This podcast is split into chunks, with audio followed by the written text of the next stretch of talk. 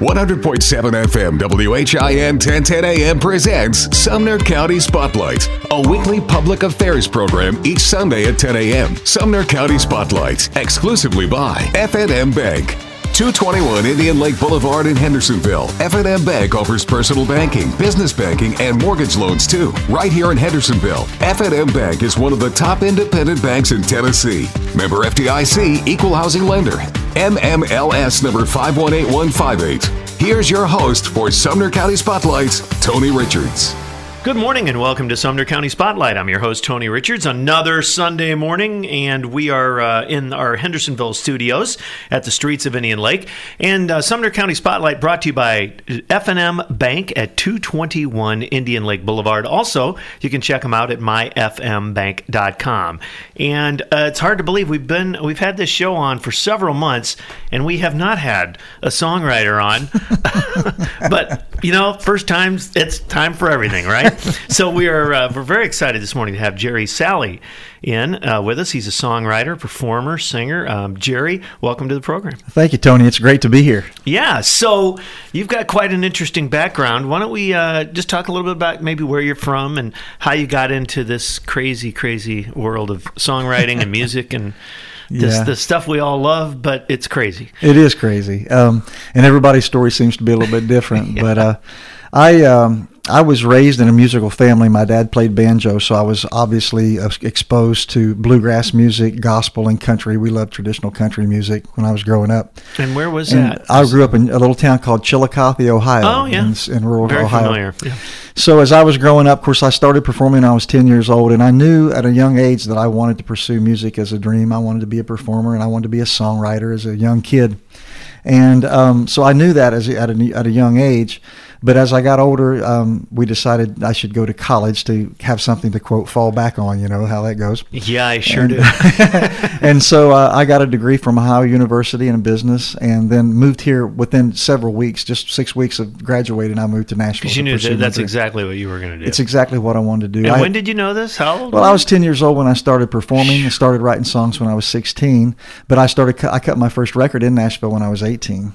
That's and amazing. so uh, all through college, I was in the music business to a degree, but not to the degree I was, you know, when I moved here. Mm-hmm. But uh, right after I moved here, I got a job at a place called Opryland USA, which was a theme Yeah. park here for years, and I got to perform in shows and got paid to, to sing and dance and play. You know, Man, wouldn't it So- be nice to have that again? It It's would be. It's I just such groundbreaking stuff for all the new artists coming in, and it just really gave you a.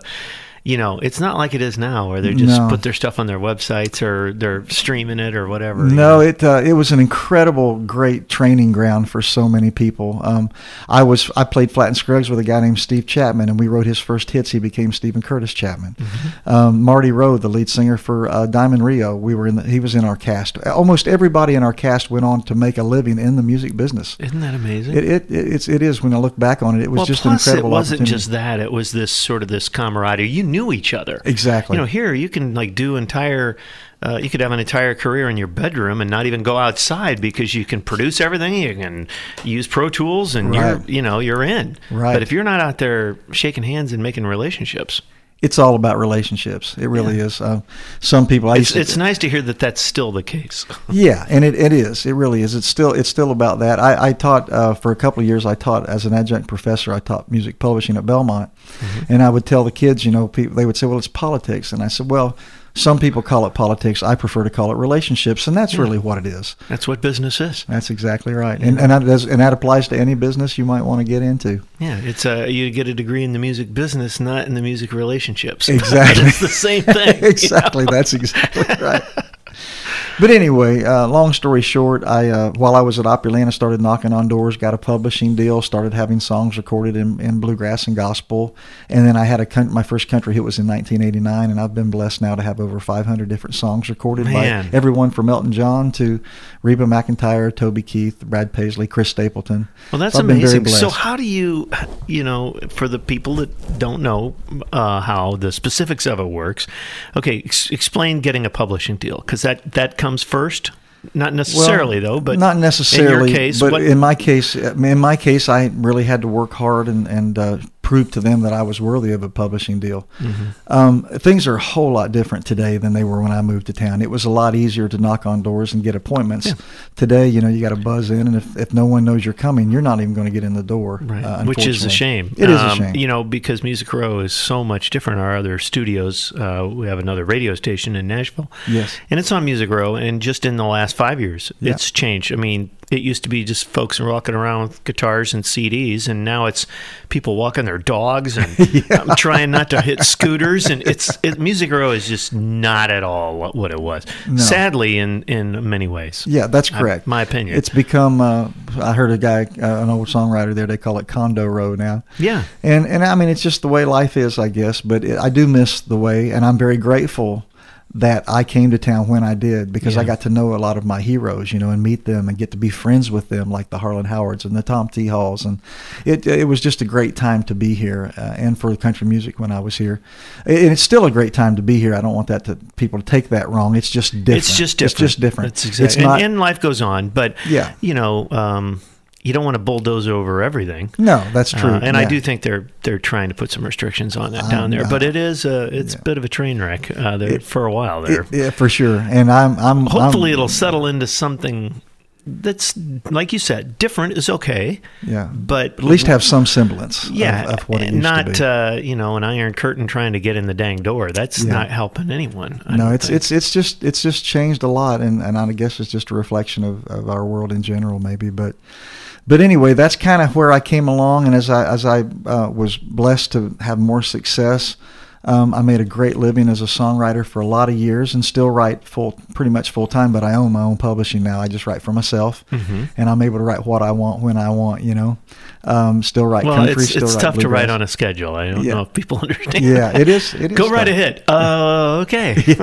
But for years we would do that. You know, we'd Yeah. we'd book 9 a.m. to 5 p.m. We'd get in the room and we'd just beat our heads against the wall till we came up with something. You know. Yep, yep. It's not So- easy, especially if you're not, um, you know, inspired by the one working with you. That that that's exactly and right. sometimes you don't get to choose. Is that correct? I mean, Well, you would the- wouldn't they pe- just kind of, oh, this guy's really good at fiddle and this guy's really good at banjo or whatever, Yeah. and they just say, hey, let's. a lot of let's- times publishing companies will set up co-writes for their writers. They'll they'll they'll reach out to other publishers they know and they'll they'll say, hey, this guy like.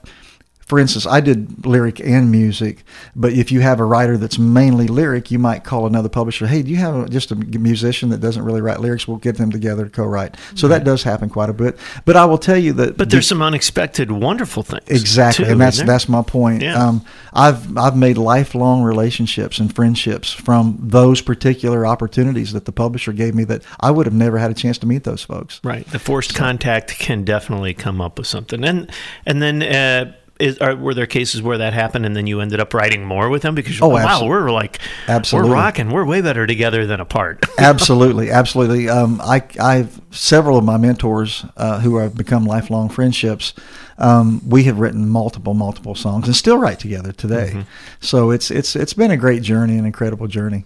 Well, so now do you live in Sumner County? Yes, you- I've lived in what, Hendersonville for long, long for several, many, many years. What what made you come to Sumner County? Well, to be honest, Even back you- in the day. Yeah, well, I lived in the Madison Goodlettsville area when Mm-hmm. I first moved to Nashville for a lot of years. But uh, there were two things that. But a lot that- of artists did. Right. Really, I mean, just to get away from downtown. Exactly. They were either in Brentwood or up here. I would assume. Exactly, exactly. But the lake was one of the reasons I was. I've always been a fisherman and loved the, being on the water, and I had young kids, and I was trying to find the best schools that I could afford to be in, and Mm-hmm. and even today, Sumner County has the, in my opinion, of course, Mm-hmm. somebody from Williamson County will probably disagree with me, but um, I think Sumner County has the greatest public schools available anywhere. Yeah. And uh, so we wanted to move close to in this in our particular situation. We wanted to move close to Indian Lake schools because we had kids in elementary school, and we had we knew it was a blue ribbon school, and Mm-hmm. that uh, we knew there were a lot of parent involvement. You know, Right, with, with exactly, and so exactly. that was really our main. Our kids were, you know, we like I said, we had three at the time now, and we ended up having four. But we moved here for the schools for our children. To be totally honest, Was there you. much around here when you did that? Indian Lake's a little different Uh, it's a lot different. It's a lot different. I wish I had. Uh, of course, back in the day, you could get a lot on the lake for like twenty five thousand dollars. Of course, that was a fortune to me at the time. But I look back now and I'm like, I should have Oh. begged, borrowed, and Oh, stolen to get to do that. You know. now they're knocking down four hundred thousand dollar homes to put up something nicer. I'm like, really? Right? Jeez, must be nice. It must be nice. How do you afford to do that? It's crazy. But uh, but but the quality of life and the schools are really what drew us to this area, and I, I would never live anywhere else. I mean, and you, and you didn't feel disconnected to Music Row. oh, absolutely not, absolutely not. I mean, it's still Sometimes they prefer, hey, you know, let's just get out of town. Let's, and which you know they would consider Hendersonville out of town at the time, but they did. I mean, Yeah, that's exactly right. And there's, you, I mean, to me, the, the lake's inspiration to me. Mm-hmm. And uh, we just, you know, we had a lot of uh, of ability to get out and just uh, experience the the beautiful landscape around here. You know. Okay. Well, we're coming up on our first break, Jerry, and uh, we'll, we'll come back and talk maybe a little bit more about your career then and, and some of your hits and, and some of the folks you've worked with, if that's okay. Thank you, Tony. All right. We are talking with Jerry Salley, a songwriter, performer, singer, uh, Hendersonville res- resident, and we're going to come back more with Sumner County Spotlight, brought to you by F&M Bank and myfmbank.com right after these messages. Sumner County Spotlight, brought to you exclusively by F&M Bank, will return after these messages. F&M Bank, serving Middle Tennessee since 1906. Visit them at myfmbank.com. And now back to Sumner County Spotlights, brought to you each Sunday morning exclusively by F&M Bank, 221 Indian Lake Boulevard, Hendersonville. For all your banking needs, all in one place. Member FDIC.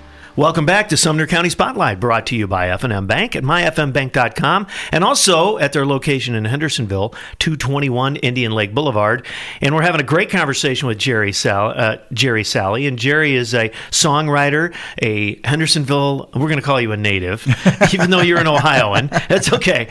Uh, you've been here long enough. I've right? been here a lot longer than I was in Ohio. Uh, he, he came here when Music Row was Music Row, and uh, and so let's kind of get into uh, your your career a little bit, and then I want to talk about Billy Blue and, and things like that. But uh, why don't you tell us, you know, your first experience of having a song on the radio? That's always kind of a wow. cool one for a songwriter. Yeah, the, my first success as a writer was in the gospel music industry with uh, Steven Curtis Chapman, um, and he had a big song called "Hiding Place." That actually that song got him his record deal, and uh, that was nominated for a Dove in the late 1980s. And then we wrote a song called "His Strength Is Perfect" that will probably end up being one of the biggest songs I've ever written. In 2009, that particular song was put in the Baptist hymnal.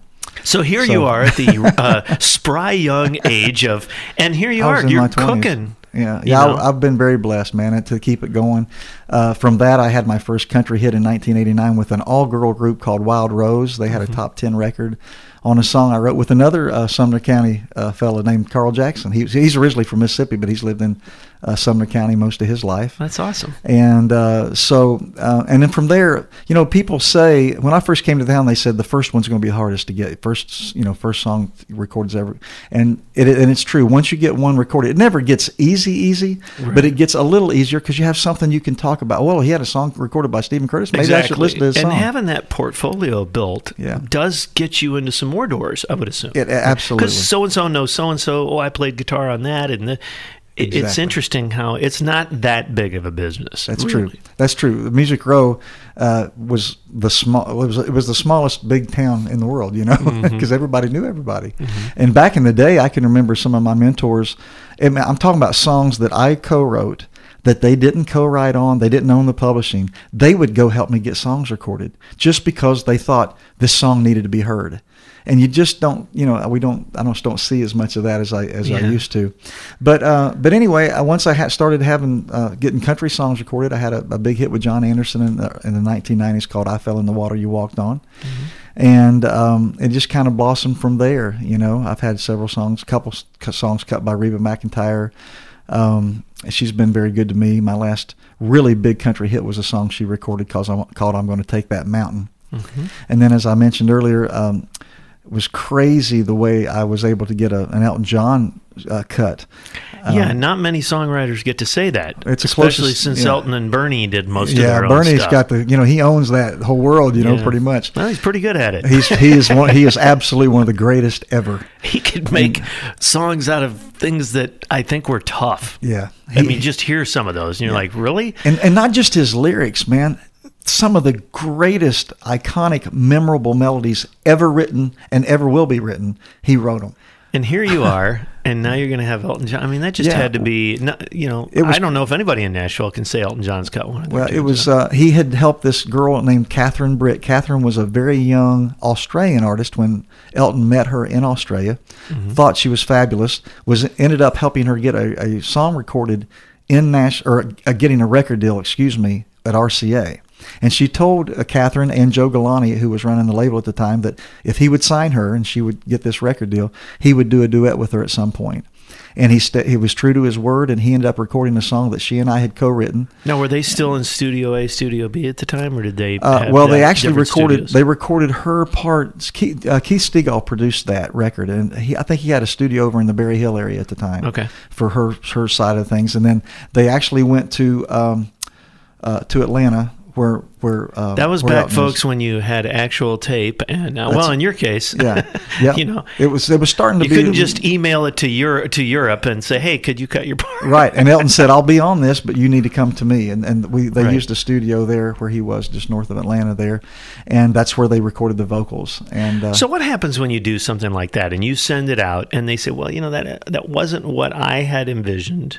Can we try it this way?" Do or if you've thrown a ton of work into it, what do you do? Well, we I mean, had a little a little of it. You you have to kind of be at the artist. It, they have it in their head. If they're not into it, Right. they're not going to sing it the way. Yeah, they're going to interpret it the way the Yeah. way they want and to. that's one of the blessings of being a songwriter. You know, I. I have a couple of buddies. Uh, we talked about Even Stevens, friend Yeah. of ours. Yeah. Um, he's thrilled when anybody does it, and and the different takes on the different songs. And I'm sure you've had the same experience. It's the same thing. I mean, I, I, I really just r- sitting here right now. I can't think off the top of my head of, of any one that's recorded my song where I went, oh, that's just not at all what I wanted. Right. Most of the time, it's greater than I ever imagined. You know, I, I don't know if I've ever met people more grateful and humble than songwriters because they just appreciate Yeah. every artist and the way they do things Yeah. for who they are and what they do. Yeah, I mean, it's a, uh, it's it's almost a miracle to have a hit. I mean, you have to have the Mm-hmm. song recorded, which you know they usually consider tons of songs. So you got to be one of the ones that finally gets recorded. Then you have to make the record, even though you've been recorded, you may not make the record. If you make the record, then you have to get a single. And just because you have a single doesn't mean it's going to be a hit. I mean, just It's so to- crazy. to have a big hit is And like and a miracle. to and to bet everything on it Yeah. is one thing. But if you're doing it for a hobby or doing it on the side, oh wow, I got lucky on that one.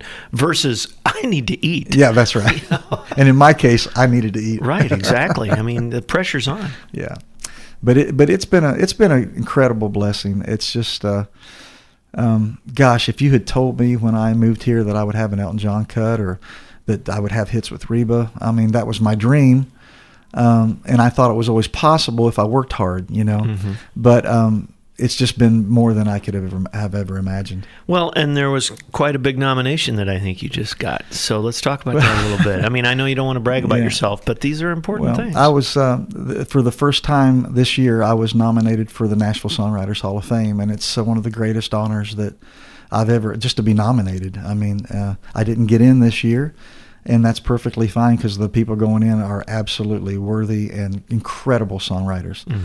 Um, but uh, Mm-hmm. well, you know was- it you're among quite- them now. Well, I mean, was- just like you said, it would, they wouldn't have nominated you if you hadn't earned it. Well, thank you. And just a couple weeks ago, um, because I do a lot of bluegrass these days, which has become the new country music for me. I'm um, on that page. um, the IBMA, which is the International International Bluegrass Music Association. Um, I was their 2019 Songwriter of the Year, and I was last year. So I was the first time first time anyone's so been how can Songwriter you of the do Year two that years in a row. and be? Uh, well, I'm not going to call you upward in years, but you're not 20. No, I'm not I mean, that's I'm- I'm there's not a lot of songwriters that Yeah. can do that, Well, even to this day. You know, it's it's a It, passion. it's funny. It's it's almost like sports. They relegate you to you know baseball, third base or first base Right. because you happen to be 37, Yeah. in or gone. Yeah. And I'm like, well, wait a minute. What's that have to do with anything? I know so many artists, you know, Hall and Oates and whoever Yeah. cranking out great songs that nobody is hearing.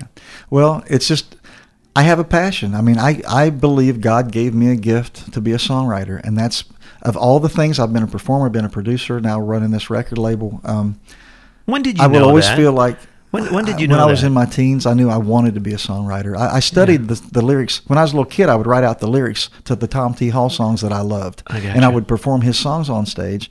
And the I think the exercise of writing them out and looking at them and really studying and thinking, wow, that guy knows how to put a story together. You, mean know? like I like beer and Yeah, that's right. Yeah, that's right. That, That's I- a simple yeah, one, but it works. Yeah. Well, I was singing. I remember the year Clayton Delaney died and stuff Yeah, like yeah, that. Great song. But uh, but uh, but yeah, I, I don't know. I, I know it sounds weird, but I knew as a teenager that I wanted to be in in music and write It, it songs is and interesting perform. because, and I think people go through those different things where you know they start out as songwriters. I know one now who's maybe upper forties, early fifties, that's trying to be the artist thing, and he thought for years I wouldn't be, and now Yeah. he's trying that. I don't know if that'll work. Yeah, maybe yeah. it will. Who knows? I was I was 47 when I cut my first solo record ever, and it was a bluegrass No record. Yeah, called New Songs, Old Friends, and I had Vince sang on it with me, uh, Lawson, uh, Del McCoury, the Oak Ridge Boys. Isn't it nice that you can sort of pick up the phone now and make those calls? It's it's, I mean, it's really. incredible. It's incredible. And It's- that is one of the biggest yeah, blessings. It's is- it's just like I said, it's it's just a. I mean, I just, I'm living my dream. I yeah, really you don't get the Jerry who? oh, Well, Jerry, now- Jerry. well, there's some people on the road that treat me like a dinosaur that uh, that don't know That would be a anything mistake. about that would you know, but that's just how it is. Yeah, yeah, that's just part of the business. Well, let's talk about Billy Blue Records, and um, you know, uh, a lot of people we were talking earlier might not even know it's around, and and uh, here it is. That's right. Um, a couple of years ago, I was talking to my great friend Ed Leonard. Ed uh, is the president of Daywind Records, which has been in Hendersonville for 30 years. Uh, Ed's mother, Dottie Leonard Miller, uh, started Daywind. She started New Day Christian uh, Distributors, is what she started 1st Started out of her garage. And was so successful selling other people's product that she thought, well, why don't we start our own record label? So then she started Daywind Records, and as Ed got older and, and became more involved in the music business, he became president of the of the record side of things. And uh, several years ago, when I was writing for EMI, I had I had was able to put together a, a songwriting deal with them that only included my secular country stuff. I was able to keep my gospel stuff out of that, so I did a publishing deal, a separate publishing deal with Daywind and Ed and and Dottie, and we had a great relationship there. I was two, there two or three years. And um, got to know them as people and knew what kind of people they were and what kind of business they ran, what kind of how they treated people. Mm-hmm. And so I've always been admired them and been friends with them ever since then. So, and I've been producing more and more bluegrass and, and real traditional country acts. I also produce a group called the Steel Blossoms, who are an Americana act. Mm-hmm. They're really Now, starting did, to play. was that kind of natural to you, or did you always sort of have that? Because there's a lot to learn if you don't know a lot about bluegrass. Yeah. I've I've always wanted to produce, and because I love creating. I mean, I and I, and when you do a produ- when you're a producer too, you have to take your songwriter hat off. I mean, you pitch your songs, but you take your songwriter hat off, and you find the absolute best, greatest songs, no matter who wrote them, for your artist. I mean, that's crucial to be a good producer, I think. Okay. But uh, but anyway, a lot of these folks were independent artists, and uh, they were they were always saying, "Well, I wish you had a record label. I wish you had a record label." Well, one day I just literally just woke up one morning and told my wife, I said, "I got a great idea." She said, "What's that?" I said, "I'm going to call Ed Leonard and see if he would be interested in starting a bluegrass label." So we we met here in Hendersonville, had lunch, and I said, "Have you ever thought about starting a bluegrass label?" And he said, "I think about it all the time, but I just don't know who could run it or you know know that much about that genre." Are there a lot of, of them in that uh, arena? Is there a lot of competition, or is There, it there, there's competition for sure. Becoming more and more, that's I'll, I'll be totally frank, and I'm just going to say it out loud. Uh, there are there are three or four great labels. Then there's everybody else, and we need more great labels. Mm-hmm. Gotcha. You know, the, as the, the, because the genre is growing. Um, and, and they- and I mean bluegrass bleeds into the Americana market as well, and, Mm-hmm. and like like I said earlier, it's it has become the new the new country music really in a lot of ways. But as it's growing, we need more good record labels who who Mm-hmm. and I'm coming from the artist and songwriter perspective. I mean, to me, it all starts you're gonna, with a you're going to have a lot more experience with somebody who's been around 30 years than somebody who's just you know rented a space on Music Row Yeah. and trying to you know which hey entrepreneurs great but it's not easy. No, it's not. And I had I had started a label called Very Jerry Records, and, and these records I was telling you about that I didn't do till I was older. Mm-hmm. I was putting them out on my own label, and I became friends with all the radio folks, all the all the charting station guys. It's a lot And of so work. I just I just know I just know everybody pretty much, and uh, have a great relationship with everybody.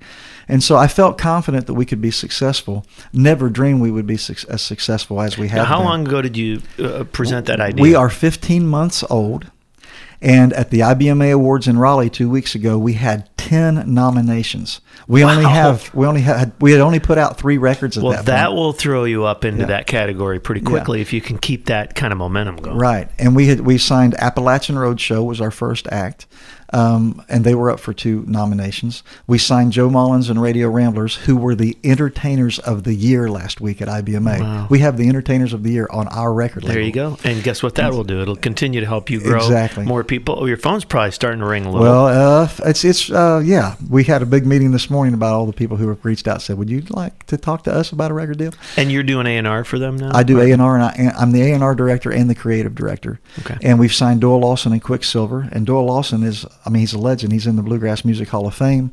Uh, does the Opry uh, a lot. Um, he, he's a legend. He's just a legend. That's and awesome. so we we have really feel like we're off to a great start, and and uh, we've worked hard. You know, we we we're going to keep it small. I only want about six or eight artists at the most, and uh, Are the bluegrass labels that are considered the bigger ones? Are they? Are any of them in Nashville? Um, there's two in Nashville now. Mm-hmm. Uh, Rounder Records was in Massachusetts for years. Uh, they they were recently bought by Concord, and Concord moved their Rounder offices to Nashville. So they're currently here. Then there's one other in Nashville called, um, oh gosh, I'm not going to think of it here on radio. Um, I know them very well. Uh, Alison Brown owns the label. She and her husband Gary. Uh, it's called Compass Records. Compass Records. Yeah. So we are we are one of only three bluegrass labels in Nashville. Believe it or not. And uh, so actually, Rural, Billy- Rural Rhythm moved here too recently. So. Okay. And then Billy Blue, I mean, I've been hearing, and, uh, you know, it depends who you talk to. Uh, if you're a little more of a traditionalist like myself, or maybe you, um, that vinyl is outselling digital again. That's correct. So I'm assuming there's some uh, a little different department that ra- uh, labels haven't had in a while, and that's getting stuff printed. That's right. We're actually we're actually doing vinyl. Yeah. Uh, so far, the only vinyl we've we've uh, manufactured was for the Steel Blossoms, our Americana act, but they've sold out of their vinyl. I mean, it's it's amazing. You know. Um, and I know how important streaming is, and I and and I understand how where this is going eventually. But we still, especially in the bluegrass, uh, and because we have people, there our our artists are out doing 150, 200 shows a year. Yep. Folks would like to have a souvenir when they leave, leave Absolutely. back, and they want to talk to the artist. They want something autographed, and it's amazing. We still a lot of our sales are still physical sales, and vinyl has become an incredibly important part of that. Well, and it's nice to see that again, you know, because Absolutely. it's, it's just like whether your kid goes to school and just has an iPad or they're actually carrying books. Yeah. Um, that doesn't mean one is worse than the other, but you know, you're still a human being, and some people still need to touch their newspaper, or they need to Right. touch a print piece, or they need to have vinyl, and there's nothing wrong with that. No. uh, especially for something that basically completely disappeared, and now it's making a comeback. Yeah. As a matter of fact, I think aren't they starting to press them here? I mean, Yes. back in the day Oh, yeah. when you and I were around, it was all being printed in Cincinnati. Yep. Queen City Records or whatever. It was just That's cranking right. these, and now they fired up these old machines again, and Yep. it's awesome if you've never had a chance to see it. Yeah, it's incredible. And for somebody like me, I mean, I want to know. I want to see who the songwriters were. Yeah. I want to see who played. I want to know who played steel guitar on that cut. I People know are who played still into on that stuff. I, I mean, and, it's, and it's most not the are. same looking at a website. though. It's not. It's and, just and what not. about all the artist artistry that went into it? That's and right. The label itself, and That's right. The creative part, uh, you know, everything from the graphics that go into that. Um, I mean, I think people, if they knew that you hear in pictures, because that's right. what we do for a living. And if you're sitting out on the lake Yeah. or at your home, Yep. And you're envisioning uh, a title for your album, you're thinking of what it looks like, right? Not just what it sounds like. Absolutely, everything. That, that's a great way to put it, Tony. It's it's a visual. It's as visual as it is sonic. I, I, I very, I, I'm telling you, most songwriters are also artists. Uh, even our buddy, co- Yeah. common friend, is the same way. He's he's painted so many things. I'm like, dude, where are you getting this? you know, but it's like you know they could do their own album covers. Yeah. I mean, Well, I just think um, it's the, it's that creative gift. Whether you're writer, graphic artist, um, Yep. liner note people. I mean, I've some of the greatest Oh, liner notes were some of, some of the best writers, not songwriters necessarily, but just writers. if you're into a group or a band or or a, a, an artist, you're gonna want to know more. That's right. That's and, exactly and, right. And there's more to it than just a website because even though that's great and it's good information, Sure. the relationship, as we were talking about earlier, Yeah. is a big part of what you do for a living, right? Absolutely. You're creating a relationship with someone you don't know through a song that you wrote. That's exactly right. That's a great way to put it. And how many folks have just come? I mean, is that the best compliment you ever get when you're Absolutely. and, Absolutely.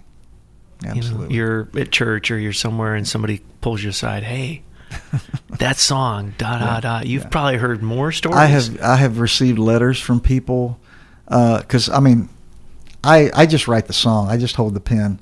Um, I've had incredible letters from people whose lives have been changed by certain song. Of course, that's that's God. That's not Jerry Salley by any means, but it's incredible. That's why I say I feel like I might have a gift uh, from uh, greater than I'll ever be because of this of the kinds of of uh, uh, different letters and and uh, comments that I've received over the years. I mean, it's it's it's why it reminds me of why I do what I do. Well, Jerry, we're getting uh, to the end of our segment here, but why don't you, if, if somebody needs to get a hold of you or somebody has some questions, whether it's about bluegrass or just the music business or songwriting business in general, how would they contact you? Well, the best way to contact me would either be through the Billy Blue website. It's www.billybluerecords.com. Or I have my own personal website, www.jerrysalley.com. That's J E R R Y S A L L E Y com.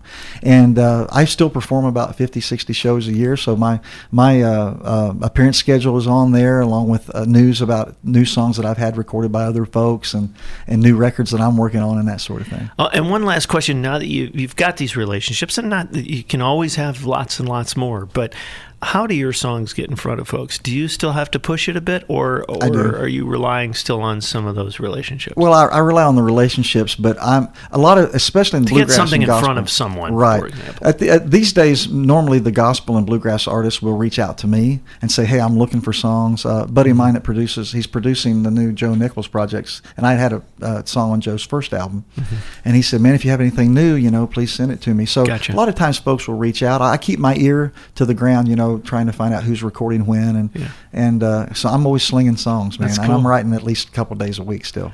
Amazing. All right, Jerry, thanks so much. It was really educational and fun, and and uh, uh, good to get to know you. Well, thank you, Tony. I appreciate you, and I appreciate WHIN and everything you guys are doing in Sumner County. Well, thank you, sir. And we appreciate it. Okay, and we're going to come back with more of the show, Sumner County Spotlight, brought to you by F&M Bank at myfmbank.com and 221 Indian Lake Boulevard in Hendersonville. Right after these messages. F&M is proud to be the exclusive sponsor of Sumner County Spotlight. We'll return with more of the show following these messages.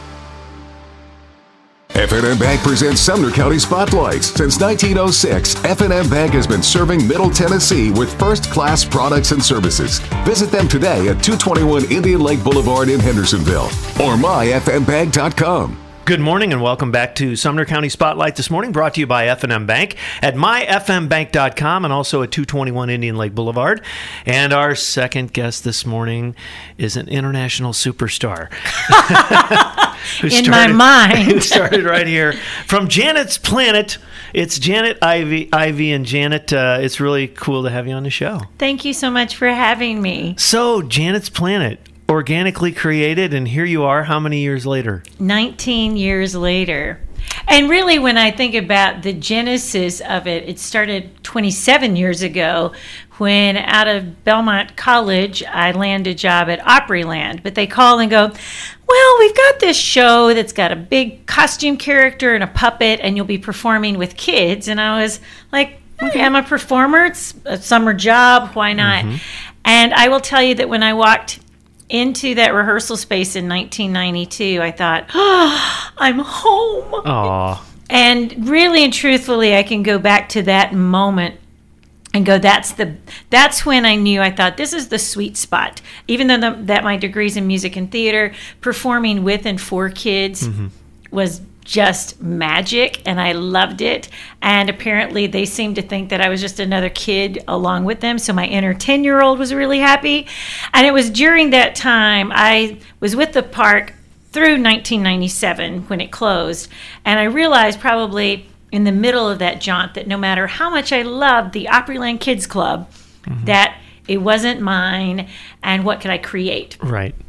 So people had always called me Interplanet Janet. She's a galaxy girl from Schoolhouse Rock, but I couldn't use that. That was already taken. And really dumb luck. My story has a lot of dumb luck, and That's uh, okay. Some you- of the greatest things in the world are that. Yeah, and uh, So how much time in between there and when it actually got created? So really, between like 1996, when a dad of a kid that performed with me says, "Well, just just buy the trademark for Janet's Planet. See if anybody's got that." Nobody had it, so I was like, Good applied for the trademark and applied for the service mark. Didn't really know what I was going to do. So 1997, the park's closing. I get a call from a producer at Nashville Public Television. I'm producing this IVTV series with kids, and I can't find it. We've auditioned. I, I hear that you work with some really talented kids. I was like, how many do you need?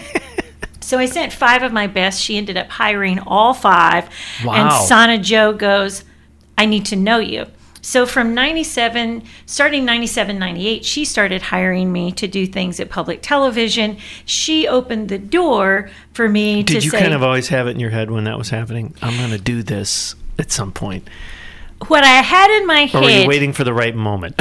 no, like I, there was no way I had that much planning. It's like, I, it's like I, no, I will not be writing the book of this is how you go after your dream when you don't really know that it is your dream. Um, I looked around when I got the trademark for Janet's Planet and thought, what am I going to do? And it's like, well, as much as I love music, I also loved a little bit older kid and connecting with that Mm-hmm. sort of seven, eight, nine, ten year old. That ki- that was my sweet spot. Where they can start to get it. Yeah, Yeah. it's like, and that could, I think really that was that was generally the age of the kids that I performed with. So Mm-hmm. some were probably even seven to twelve, and I thought they're they're cognitive, like we can talk about things, and I thought, what goes along with that? So I looked around, and the only people doing science were Bill Nye the Science Guy and Beakman's World. Mm-hmm. Yep. And Beakman kind of had a girl sidekick, but she was like, "Really, Beakman?" And I thought, wait a minute. Yeah, and it was sort of really quick shots, edgy, funky. Uh, he had these weird voices he would just kind of do, and it was, you know, it was entertaining. It was no question. entertaining and a little science. but but pretty intense. It was kind of like a thirty minute freak ride. Um, because I, watched enough for my kids watching. You know, it was cool, but it got it, it could get exhausting. I It think for a could get- kid. yeah, and I think? thought and not to throw any stones, but no, it's like for me it was the, it was the difference between the, the the science of Bill Nye and Beakman's world. But when I looked around, there weren't there what there was no female No. science role model. and you know what? Let's just be honest. The rat was a little scary. the dude in the beard and the rat suit was like, "I- I'm not sure this is good for kids. right? We probably they probably couldn't get that aired today, but I don't know. I just thought a woman in science, Janet's Planet. Space is inspiring, but we'll always keep a watchful eye back to that beautiful blue ball where all the good stuff is. Mm-hmm. And let's plant our flag there. Let's be a female in science, encouraging kids to stand in their magnificence. And that's pretty much where I planted my flag and thought, well, let's see what we can do now. and what happened in the first one? Do you remember it? Probably like it was yesterday. I totally do because, but I should I should preview this before I got the go ahead to produce my first Janet's Planets. Sana had introduced me to the president, or the, I guess at the time, the vice president of Nashville Public Television, and they two got. Uh, it was a man and a woman had just moved down from Boston, and Beth Curley at the time was VP. She went on to be president. I made the southern mistake of hugging a Bostonian Oh, boy. without warning. And they went like this. Right? And it was, I think she thought, what is happening? And Welcome to the South. Have some fried pickles and some sweet tea. Like, You'll li- love me in five minutes. it was, it was, it was a little awkward. And she was like, whoa, that is too much. So I kept asking for a meeting because I had big plans for Janet's Planet. So she kept I just ignoring me basically. So I finally found out through a friend that she loved um, oh Paul Newman's dark organic chocolate. So I went to Whole Foods. I bought a ton of chocolate bars. I sweet talked the receptionist into letting me in her office and I plied her desk with chocolate bars and said, I only need 30 minutes. And she called me back and she goes, Okay, anybody who gives me chocolate gets a meeting. Ah, good call. And so I pitched it, and she was like, uh, "We don't have money for that. However, if you want to do interstitials, I had to go home and look at look up that word. Um, but you know, and bring back a little bit of earnest money or a little bit of fundraising, and we'll we'll let you do it. So I went out and raised a big whopping fifteen hundred dollars. Scared right. a half out of my mind, but people actually said yes. I come back, and the first three interstitials I produced were on the Parthenon.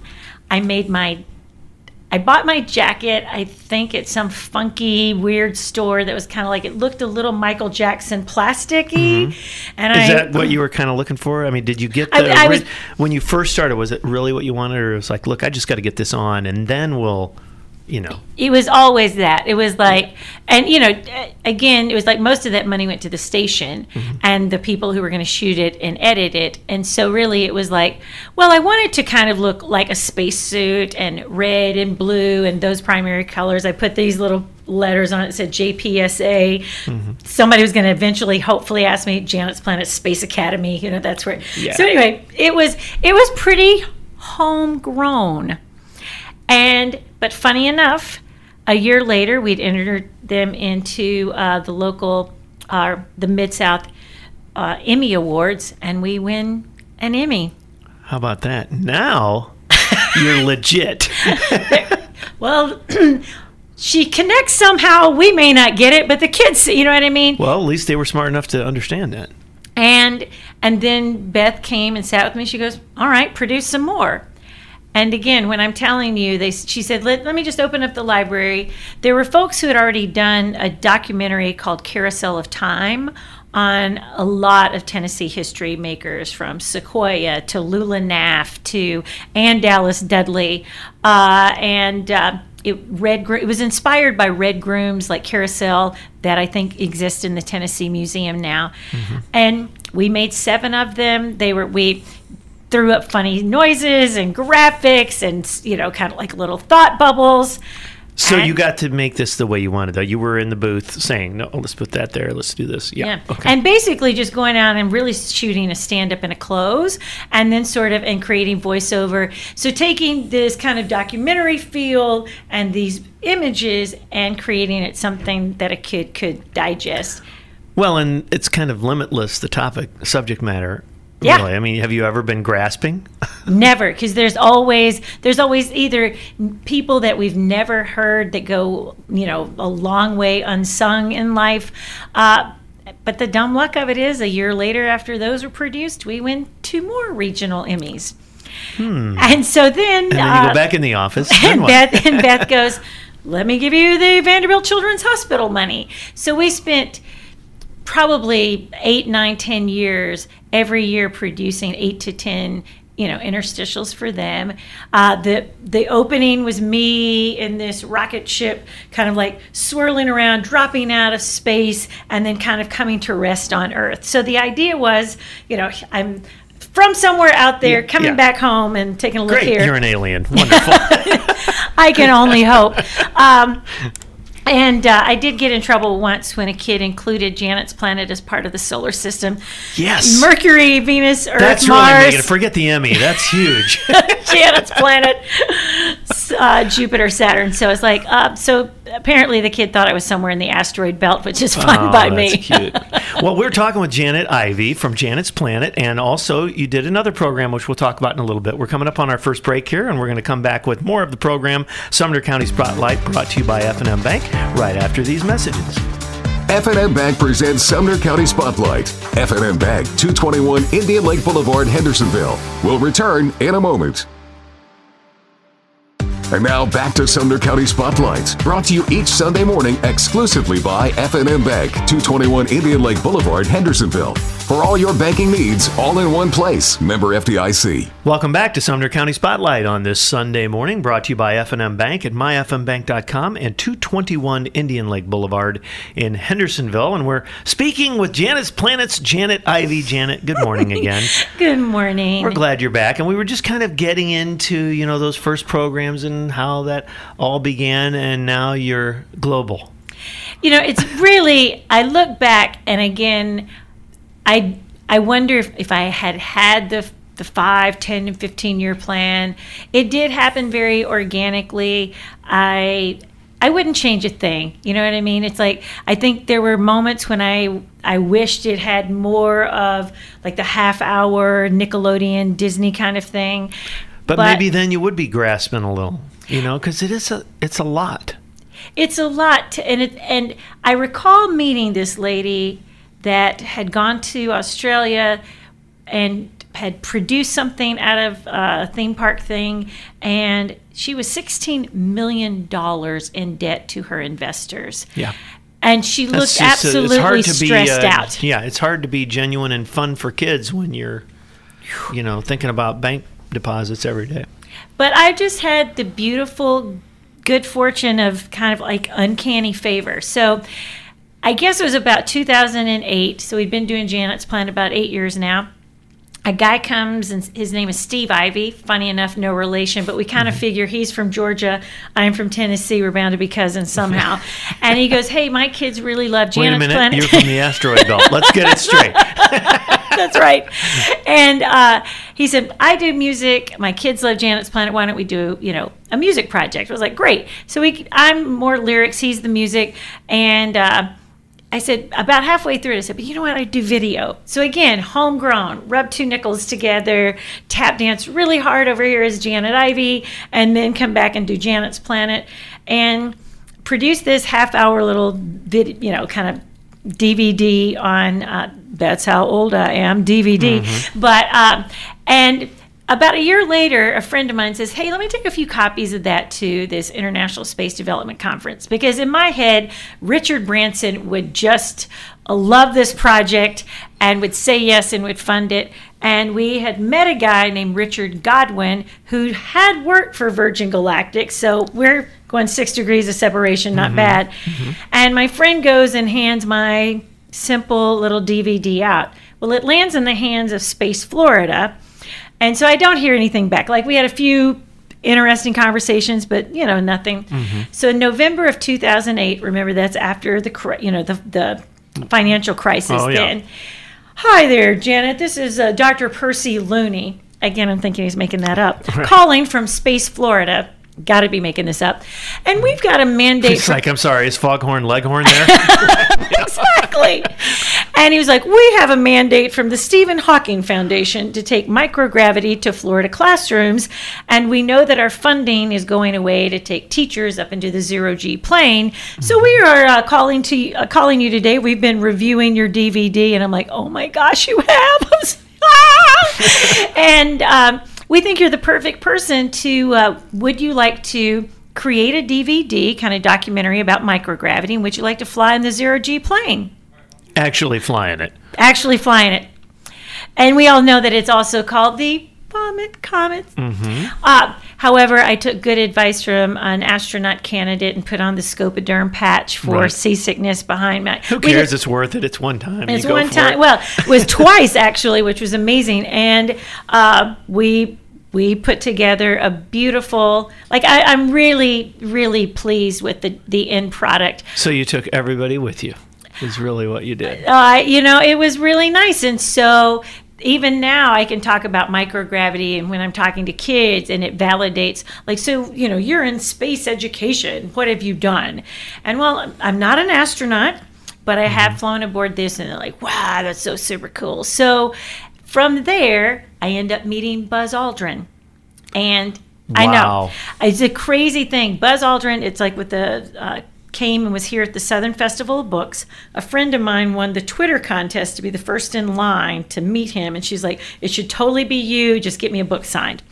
So I am a little bit of an entrepreneur, so I had a copy of my sweet little DVD in my bag. And as he's talking about his book called Magnificent Desolation, I, he in it he tells he's actually flown aboard the zero G plane five or six times. So as- Bingo, something in common. something in common. So I slide the DVD. And once you get him talking, I think you're in. Oh, you're Right. in. Yeah. Well, it's like I, you know, I'm sharing that I did this thing for Space Florida. So you live in Florida, or you're a teacher? No, more of like a science communicator. Live here in Nashville. So he goes, "We need more people like you." So he pulls his card out, pushes it over to me, and on it it was like rocket hero, astronaut. All the things you wish you could put on your, Mm-hmm. you know, business card. So I spend the next week, week and a half, drafting what I consider my best letter ever, and just said, if there's ever anything that I can do or help you communicate, I serve at your good pleasure. I didn't go asking for endorsement Right, or right. money or anything like that. I thought, here's a guy that has been a national hero, done the impossible, and I am just here to support. And again, I halfway thought some of my guy friends were pranking me as I'm driving to teach um, acting one night. I get a call, Hi, Janet, this is Buzz Aldrin. I'm like, The Buzz Aldrin. oh, As Louis- in walking on the moon, Buzz Aldrin. Yeah. as in, yeah. I get And- messages from him all the time. and uh, okay. And uh, well, you I um, got your letter. Been perusing your materials. Are you ever in Memphis? Grew up near there. Or Louise and I are coming down to the Blues Ball. Why don't we meet up there? Yes, sir. Bought tickets the next day. And he's like, I want you to become part of my. At that time, it was called um, Share Science Ambassadors. Now he has the Share Space organization. And over the years, when he comes to Nashville, he's his uh, his ghostwriter and everything, and uh, Ken Abraham. Um, uh, Buzz will text me and say, "Hey, come out and have coffee." Aw. And he's he again. What I found in meeting any of these astronauts and space folks is that generally they are engineers and they are wired in a very different way. And when they have someone who cares about what they are doing and can communicate it to children who will ultimately be in be their future workforce and following their footsteps, um, the door kind of swings wide open. And so I've been marvelously blessed and invited to the table. Back in 2015, uh, the chief principal investigator of New Horizons mission that flew by Pluto. Hi, Janet, I've heard you do great things in education. OMG, it's Alan Stern. like he was great. named one of Time Magazine's top 100 people, kindest, Well, kindest person you'd ever meet. Oh, all the kids that you've influenced over the years and and still are um, there's sort of that wheelhouse years like you were talking about where space is cool to them i mean you can get them early and you never know who may end up you know i'm an indiana boy so everybody oh neil armstrong purdue university you know wapakoneta ohio you know the whole deal and like you were saying a lot of them are engineers a lot of introverted you know, super cerebral. But then you got Buzz. And if anybody's looked at, you know, what I remember uh, learning a lot about the whole moon mission, the whole Apollo thing was if it wasn't for Buzz, I don't know that they ever would have got those suits right because they couldn't practice in weightlessness until he was an expert diver. Yep. And that if you if you don't think now here he is, you know, just an astronaut at NASA, that's a big deal, but NASA's a huge organization and that they listen to somebody who's actually physically if you want me to try to work on something in space, I can't push against anything because it just pushes you, you know. It's just really interesting that they would listen to somebody like Buzz and I think he's, you know, second man on da da da, but it was kind of a big deal and that you're friends with him is is pretty neat. No, it's like they're marvelous stories about, you know, all 12 of the guys who have walked on the moon, or Michael Collins, who was the loneliest guy on, on the planet, not seeing what's going I hope on. they make it back. and uh, uh, but generally speaking, they did listen because these these were incredible fighter pilots at the time. They had to have you know fighter pilot and test pilot It, experience. it seems to me that the most im- important thing that they needed to do, including the guys on the ground, was improvise. It's improvise and know how to think logically. And it's like in the whole stem and steam equation whenever i'm out there doing it i love doing hands-on kind of experiments with the kids and pushing them. It's like Yeah, it's well like, how does this do work? now? yeah like how does it work? I don't know. And what's happened is i've seen kids do fantastic things. Like so this summer of apollo 50th you know and we'll be going really until 19 i guess you know from 1972 to 2022 so into mm-hmm. 2020 two will still be celebrating the 50th anniversary of some Apollo mission. But there's a way that you make a lunar lander with two paper plates, a Dixie cup, a couple of cotton balls, some tape, some straws, and some index cards. So you talk about you can fold the index card like an It accordion. sounds a lot like Apollo 13 to me. yeah, it, it is a little Okay, bit of the square peg in a round uh, hole. yeah. but you talk to the kids about shock absorption. We don't want to break the backs. You can't cover the top of the Dixie cup. It has to has to contain Right. the uh, the astronauts and the cotton balls. But your design is your design, so they can use straws for the lunar limbs. They can use other cotton balls. Maybe use more Dixie cups. So here's what's amazing. That's all I really tell them. I don't tell them how. I show them an image And of they just go for it. and they go and i could show you pictures like with it like the older the kid gets the more stymied they get by the process Right. but I was in i was in tullahoma or no winchester tennessee that was like basically it and build see what you can do well can i do this as long as my only parameters, you just the astronauts have to have a way out. You cannot cover that completely. This kid took a straw, and I was like, "Why is he cutting it into a thousand pieces over there?" And I, in my adult head at that moment, I'm just thinking, how much I'm going to have to clean up later, right? you know what I mean? That I had a less than high thought at that moment. Uh, I'm going, Gee, jeepers, kid, really? All of a sudden, I saw him taping it together.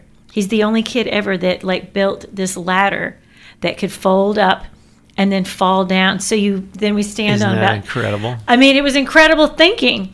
Uh, so that for me is that way of building those such essential material of if this doesn't work what's plan b if this doesn't work Right. what's Yep. plan c Exactly. and i think too often the way schools go or the way that we've begun to create and Well, like you manage said, the older you get, you just put self parameters on everything, and you can't help it. You because can't you know help that's it. not supposed to work. Well, who cares if it's done not supposed to work? Try it anyway.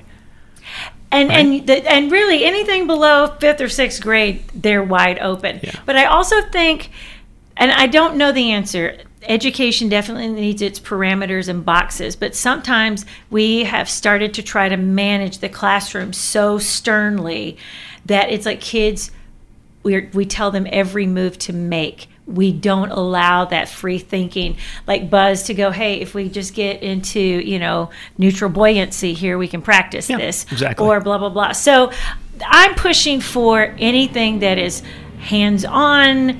That makes them critically think, that makes them collaborative partners.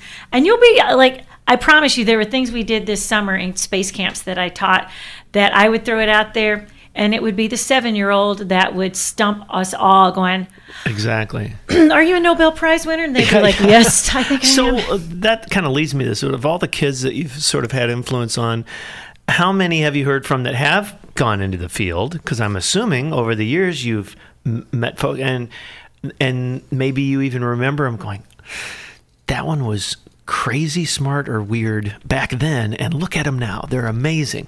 Um, has have you ever had well, that happen?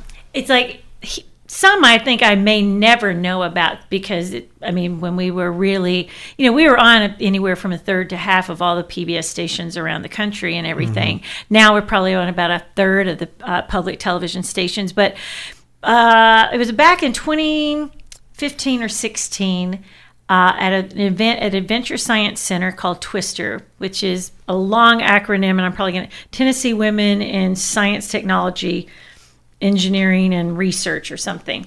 And you know, I'm talking about the women of the New Horizons mission and what it's going to do. So everybody wants a picture or selfie. They're heading to lunch, and there's one little girl kind of hanging in the back, and I'm like, these are all senior high school kids. I'm like, hi, it's lunchtime. Would you like to? She's like, no, I just want to tell you something that I just had my um, interview with Yale last week, and I just wanted you to know that I'm going into astrophysics, and you were a really big part of an influence of me choosing that field. But here's what's amazing about that.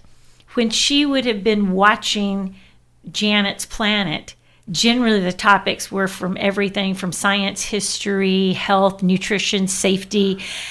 The only thing that was communicating my love Was of space Was was my opening animation of dropping from Yeah. the thing and stars and planets. And that my- was enough. Mr. Rogers wrote an, or uh, said to the uh, writer of the book, Sim- "The Simple Faith of Mr. Rogers," that he learned a long time ago that the space between the speaker and the hearer is holy ground because he would get these postcards or letters from parents thank you so much for saying xyz he would go back to his notes and nowhere in that script or the or the episode they referenced had he said what they had heard. Yep. and so that was my goosebump moment. I know i found out during the year of the eclipse back in 2017 that another kid at MTSU talked non nonstop about how Janet's planet had inspired her to go into astronomy. You never know. I mean, I- it's not, and I, I, my my old boss mentioned this to me, and I thought, it, and I try to use it all the time. He would say, being in broadcasting, Tony, it's not how it's transmitted; it's how it's received, and that's what matters. How did you not lose it when that little girl said Oh. those things? I mean, did you just give me the tissues? You know what? I was so I was so blown away. I'm sure I got teary eyed because just that morning we had gotten a no from a grant that we had submitted uh, for something that we very much wanted to produce. So the answer was no. And you're coming in and you're like, I really wish I hadn't opened my email before I came in and did that that Saturday morning. And that was, again, that was that priceless MasterCard moment. Yeah. I've had other situations throughout the years. There's a little kid named Amadeus down in Houston who stood and in nearly pouring rain to finish his uh, spacecraft he was making out of recycled materials a couple of years back. Some, I think my phone battery had died, and I asked his mom. I said, "This is a masterpiece. Will you please send me this for all time?" And funny enough, it's like most of the time you can say that to people, and they won't necessarily follow up. Well, she did send me the picture, and then she asked me, "Was I would I do a birthday party in Houston?" I said, "Oh, I'm heading back to Nashville." And she had called me particularly earlier, uh, early in the day, and it was like 3 a.m. in the morning is when she's texting me and I'm I'm basically loading out and heading back and driving to Nashville. So I thought if she's up, I'm up. I mean, you know, I'll call her back. So I asked her why she was up so early. And she was a veteran, come back from several tours, and said, "Well, I have some health issues, and I'm headed to the VA today. I'm just wanting my son to have a really great birthday." And I was like, "You're on." I'll get back to you. So, in short order, I got astronaut Don Thomas, four time space shuttle astronaut, astronaut Hoot Gibson, who lives here in Middle Tennessee, five time space shuttle astronaut, General Carl Snyder, who encouraged Buzz to become an astronaut and who Buzz credits. Uh, General Carl, you should have him on. He lives down in Franklin. He's amazing. Um, and uh, the president at the time of Explore Mars, uh, she called him all the way from the Netherlands. So I had I, throughout the day on his birthday, I had these That's a nice lineup. great space luminaries calling this kid. And uh, as I hear through the grapevine, science and space is still his favorite. Look at you. thing. You went over the top on that one. It- you know what? When I can, I do. I Yeah. feel like that's my call. Oh, that's pretty cool. Um, there, the best story that I can tell you. Somebody asked me. They said, "You know, Janet, why kids?" I don't know. I never had them biologically, um, and so that to me is grace. But also, it's like you know when you're standing knee deep in your gladness. I mean, Frederick Buechner even has uh, a quote that says, God will always call you to the place where your deep gladness and the world's deep hunger meet. And my deep gladness is standing with these kids, watching the light bulbs go off. And that for me, I know is my call. It would just be nice if some of us could listen more to that. Because, you know, it seems easy, but not everybody is open to just accepting that.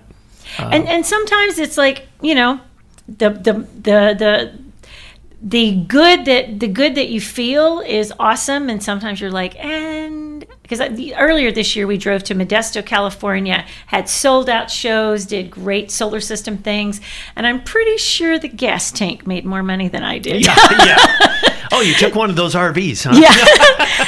but the best story I ever heard that I try to relate back to what I do is that there was a Time magazine photographer who was in Rwanda, cata- I guess, cataloging that huge genocide. And so he's taking pictures and he raises his camera up And he realizes he's like, oh, my eyes are bleary after this full day. I think I see movement because they basically triaged like mm-hmm. who could be treated, who was really critical, and those that had seemingly perished. And he puts his camera back up to his eyes again, and nope, through the lens, he sees the slightest of movements. Takes him a few hours to convince, I think that person right there is still Right. still breathing. So they pull the gentleman from the carnage and they offer him a full cup of water. And the guy can't drink the full cup. But drop by drop by drop over the course of three days, then the guy could finally drink a full cup of water. Mm-hmm. And the takeaway for the photographer was I'm never responsible for the full glass, but I am responsible for my one drop and that is where I can go. I I can drop in. You might see me on public television. I might come to your school. I might be at a library doing a hands-on activity. You might come to a camp I'm teaching.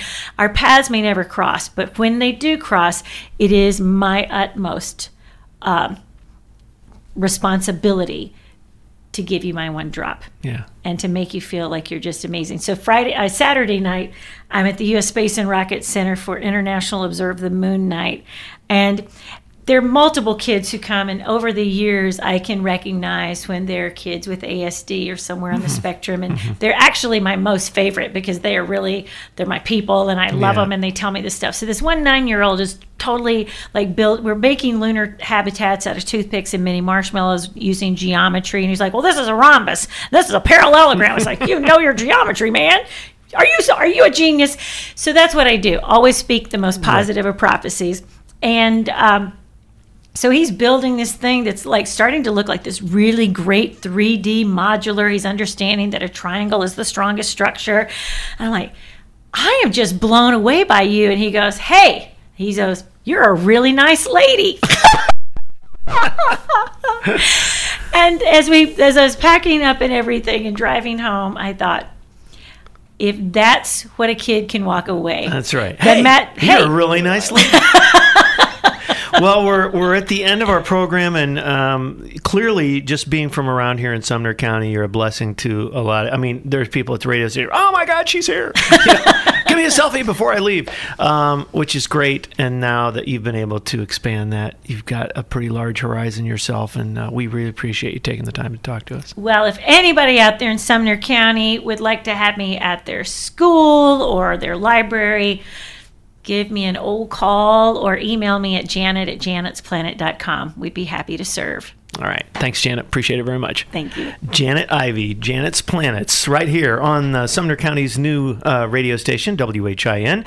And that's going to do it for Sumner County Spotlight for this week. We appreciate both of our guests, and uh, we appreciate our sponsor, F&M Bank, who uh, has a location at 221 Indian Lake Boulevard in Hendersonville, and also at myfmbank.com. And we will talk to you next week. Sumner County Spotlight has been brought to you exclusively by F&M Bank, 221 Indian Lake Boulevard in Hendersonville. Whether you need personal banking, banking for your business, or even home mortgages, F&M Bank can provide you with excellent service right here in Sumner County. Visit them today at myfmbank.com. Sumner County Spotlight will return next Sunday at 10 a.m. Thanks for listening.